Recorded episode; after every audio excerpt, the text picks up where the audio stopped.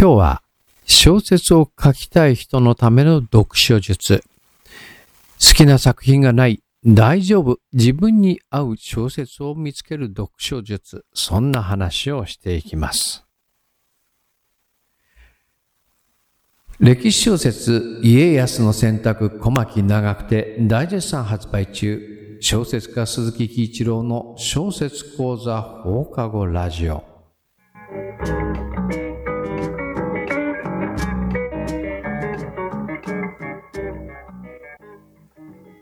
えー、小説家になるためには小説を読まなきゃしょうがないんで、まあそのための読書術を、を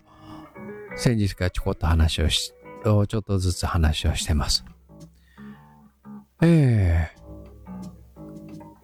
まあ、うちの受講生からよくある質問で、小説を書きたいんだけれども、好きな作家や好きな作品がない。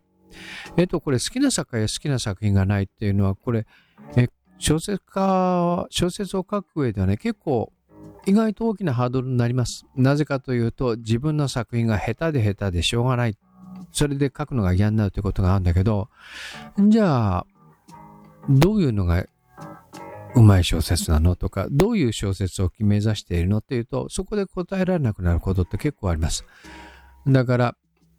どんな小説を書きたくて、で、それに比べて自分はどこがどういうふうに下手なのかっていうことを、こう、うん、確認することって大事なので、で、まあ、とりあえずの目標ね、将来的にどういうものを書くかっていうのはまた別として、と、あの、とりあえず、その、自分はこういうものを書きたいんだっていうふうに好きな作家、目標とする作家だとか、目標とする小説を持っておくことって、まあ必須だと思ってください。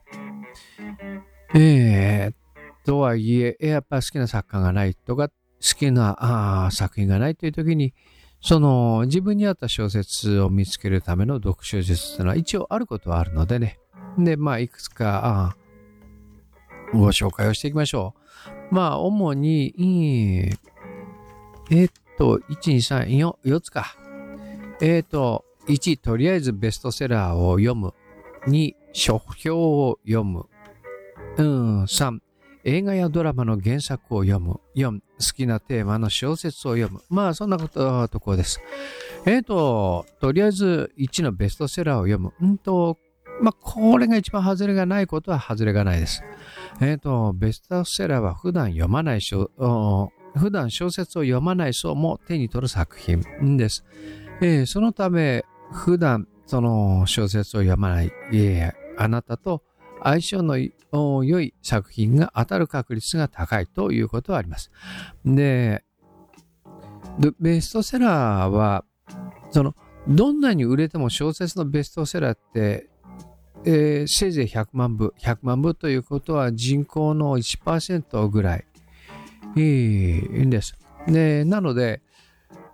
こう、ベストセラーでも、その、自分の好みに合うかというと合わない可能確率可能性も十分あります。で、なんでこれが売れてるんだって首をかしげるベストセラーも結構あります。えー、ただ、あの、これ、あ、面白い面白いっていうことに当たる確率っていうのは、なぜ売れてるかというと、あ、読んで面白いと、おまず面白くないと売れないからね。で、ただ自分が面白いか、自分が面白くないと思ってても他の人が面白いと思うベストセラーってのはいっぱいあるので、とりあえずまず手に取ってこう見るって大事です。えー、ただし、えーと、今流行ってるベストセラーね。今流行ってるベストセラーを図書館で借りるのっていうのは結構難しいです。なぜかというと、貸し立ちまし、貸し立ち待ちが続いてることが多い、えー、です。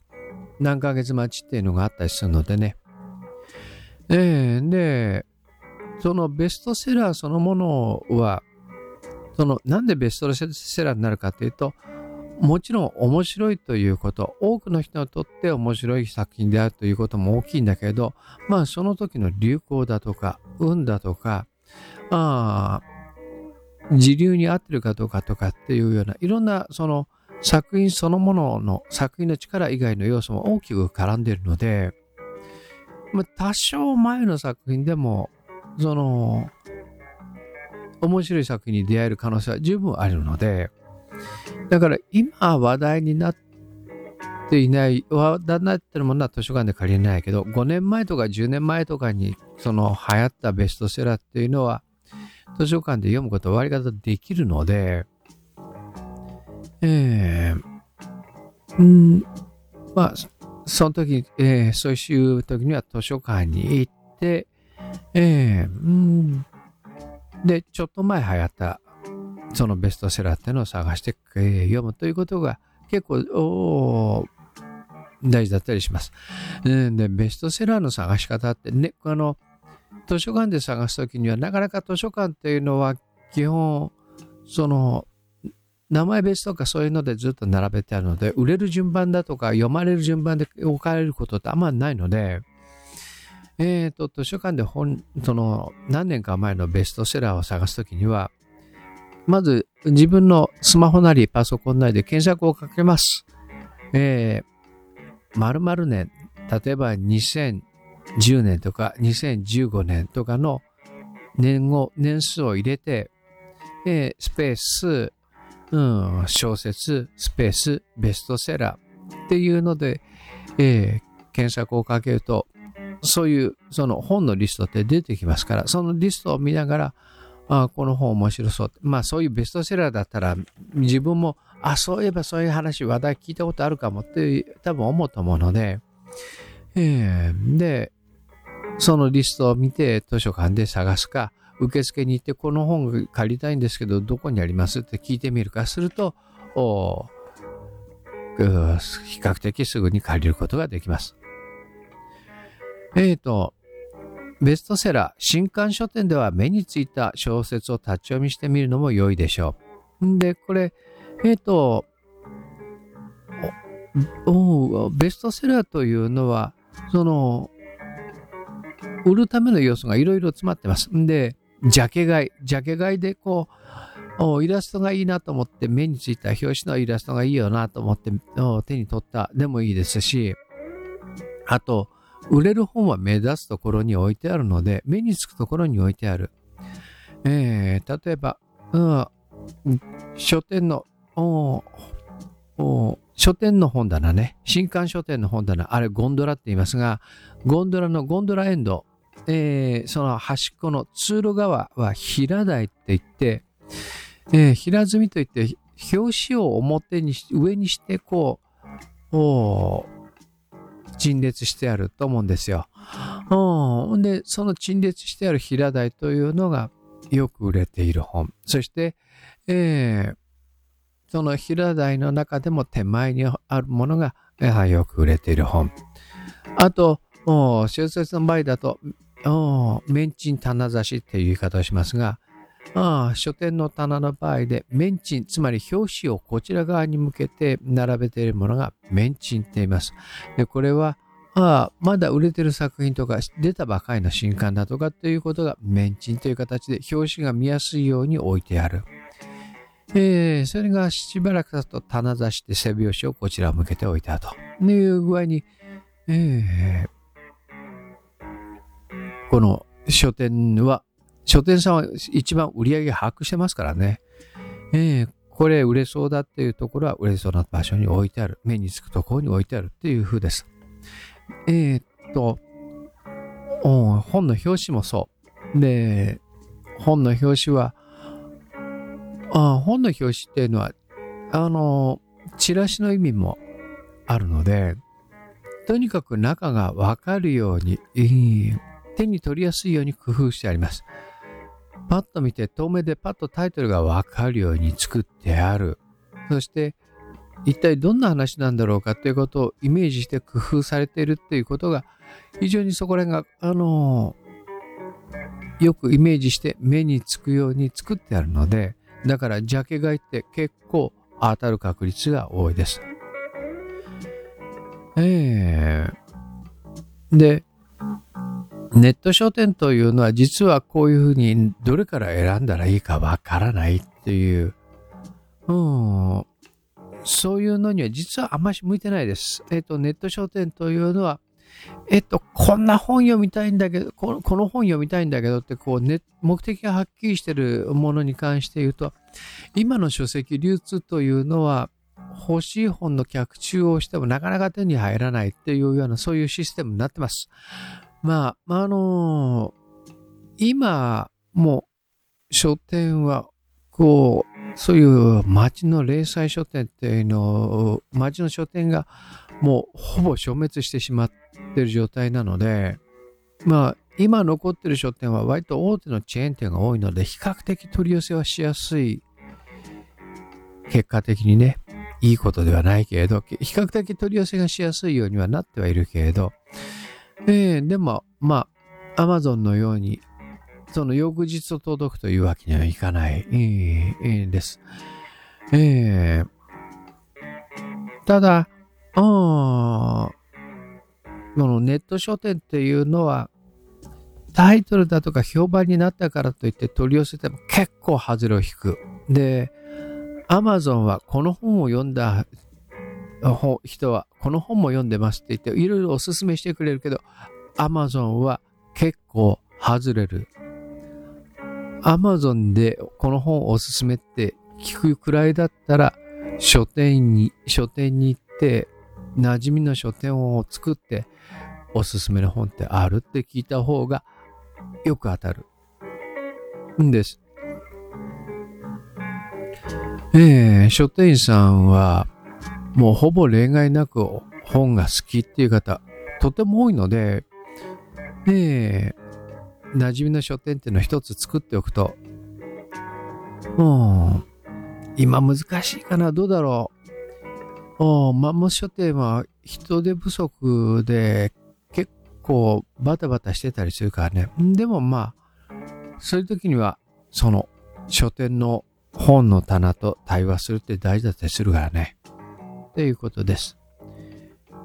2番目、書評を読む。えっ、ー、と、書評家はな書評家は実はあんまし当てにならんのだ。大きな声では言えないけれど、小さな声でも大きあ大きな声では言わないけれど。いやー、水作家協会とか行くじゃない。そのちょっと待ち時間なんかでさ、本読んでる、その待ち時間にさ、えー、本持ち歩いて読んでる書評家って、俺、細谷正道さんと、草加三蔵さんぐらいしか知らんのだ。あとの書評家ってさ、大体ブラッとしてるんだよね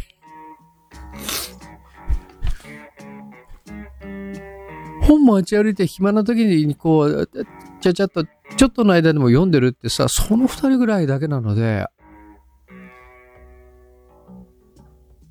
いや、やっぱ、ああと、そうだね。東、ああ、東さん、うん。あ、名前が出てこない。下の名前が出てこないよ。ええー、だとかは、まあ、ノンフィクションの人はまあまあ読んでるかな。意外と書評家、意外とっていうか、本当に書評家って本読んでないよな。そういうことがあるので、えっと、意外とね、あの、そう、YouTube、これ見てる人はさ、YouTube でおすすめ小説探してもいい？YouTube スペース小説おす、スペースおすすめで検索かけるといろいろこれおすすめよっていう人が出てくるので、で、そっち読んでみるといいかもっていうことはあります。えー、で、意外とあの、YouTube だとか、この間、あの、いつだったか TikTok の、書評家、若い書評家さんが話題になったけど、YouTube だとか TikTok の書評というのは、基本、もうほぼほぼ評価が固まって、まあ、今売れてる本じゃなくて、ずっと売れてる本っていうのを、まあ、定番なものを紹介することがあります。だから我々がから見るとさ、わざわざなんでこんなもの今取り上げるのっていうような作品っていうのは結構あるんだけど、そういう作品っていうのは安定して面白いので、意外とそういう作品っていうのは、ああ、好きな作品がないとか、自分のに合う小説がないっていう人が、とにかくいろいろ当たってみるっていうのにはすごく役に立つと思います。いや、三つ目、映画やドラマの原作を読む。読むえっ、と、映画やドラマの原作を読むことで映像化されていない部分も楽しむことができます。また、映像と原作の違いを比較してみるのも面白いでしょう。映画というのは原則的に、あの、作品の構造的に、えっ、ー、と、短編小説です。だいたい、えー、40枚から50枚ぐらいの短編を映像にすると大体収まりが良くなります。往々にして長編小説を映画にすると、えー、悲惨な出来になるということは、まあまあ、作品構造的にはもうされ避けられないということですが、ただまあ、中には、その、どこら辺をスキップするかっていうところを見て楽しむというのもあります。えっ、ー、と、そうだな。これメモしとかなきゃいかんな。これいいよっていうのがあったら、思いついたんだけど、メモしてねえから忘れたよ。で、まあ、あの、心理描写は映画は比較的、その俳優の表情などで心理描写っていうのは何とかするっていうのはできるんだけど、データの部分ね、えー、そういう部分は、やはり、その、文字データにするものは映画では非常に不得意なので、設定事項だとかそういったことを知るのには、あ歴史ものを知るときには映画だとかっていうのは、ああ映画を見て大体のイメージをつかんで、で、小説を読んでみ、原作を読んでみていいのを見るといいということはあります。で、あとは好きなテーマの小説を読んでみる。で、今、例えば好きな作家がない場合っていうのは、多分好きなジャンルはあると思うので、一冊二冊多分この好きな作品はないとか好きな、うん、作家がないという場合には好きなジャンルは多分あるだろうから、例えば恋愛小説だとか、例えばミステリーだとか、えー、今はどうかな昔はあの文庫の文庫には必ず解説というのがあって、その解説には、えっ、ー、と、書評家が書いてる例もあるんだけど、小説家が書いてる例もある。で、それは意外とその、この作家が解説書いてると、じゃあこの作家とこの作品って割と、その、結構共通するとこあるよね、とかっていうふうに編集者が判断して人選することって結構あるので、えー、その、文庫の場合だと解説を書いてる作家の作品を辿ってみるという方法もあります。僕は中学生の頃、筒井康隆が好きで、で、その筒井康隆の、文庫の解説を吉行淳之介が書いていて、で、これが面白かったので、じゃあ吉行淳之介読んでみようかっていうことで読んだらハマったので、だからそういうふうにひょんなとこから人生を変える作品に出会えることって結構あるからね。ということです。あと、今だとウェブ小説、えっ、ー、と、スマホで読む、うん、なろうだとか、書く読むだとかでは、あと、うん、まあそうだね、えー、エブリスタだとか、スマホで読める小説、今本当に流行してますし、まあ、安定するんじゃないかな。将来的にね、これずっとこういう娯楽として安定していきます。で、これも悪くないです。えっ、ー、と、最初に読む時、ちょっとの隙間時間を読む時には、あまあ、ほどほどの面白さでほどほどに楽しめるっていうそういう読書で、まず文字にたあた親しむという点で非常にいいんですが、ただ一つ気をつけたいのは、ウェブ小説と紙の小説ではかなり作品構造でが違うんですよ。えー、なので、えっと、紙の書籍でデビューっていうことを目指すのであれば、えっ、と、ウェブ小説は作品構造が違うよっていうことを頭の中に入れておくっていうことは大事だったりします。ウェブ小説は僕は実は僕の趣味ではないので、なかなか僕はあのウェブ小説で好みのものに合うことってまあほとんどないんだけれど、ただ、その、こう読まれてる作品ってものすごく読まれてるし、あとデータ化がテキストデータでデータが、データ化がすごくされているので、えー、売れてる、その、おもし、売れてる、その、売れてるというか、ランクの上位に当たっているものは自分の趣味に当たる可能性というのは非常に高いので、で、そういう点でいい、えーえー、便利っていうことはあります。で、とにかく、その、自分に合わないと感じたら無理に呼び続けることはないっていうことです。一番大事なのは、一番大事なのは、うん、読書に費やす。時間が一番大事です。お金は稼ぐことはできるけど、時間は稼ぐことはできないので、ええだから、ああ、いろんな作品を片っ端から読んで、で、小説構造的に言うと、ダビになっても流頭にしろっていうのは鉄則です。えっ、ー、と、まず最初は面白く作れっていうのは、これは鉄則なので、最初読んでみてつまんなかったら、それずっと読んでつまんないと思って間違いないです。えつまんないというのは、自分にとってつまんないです。えっ、ー、と、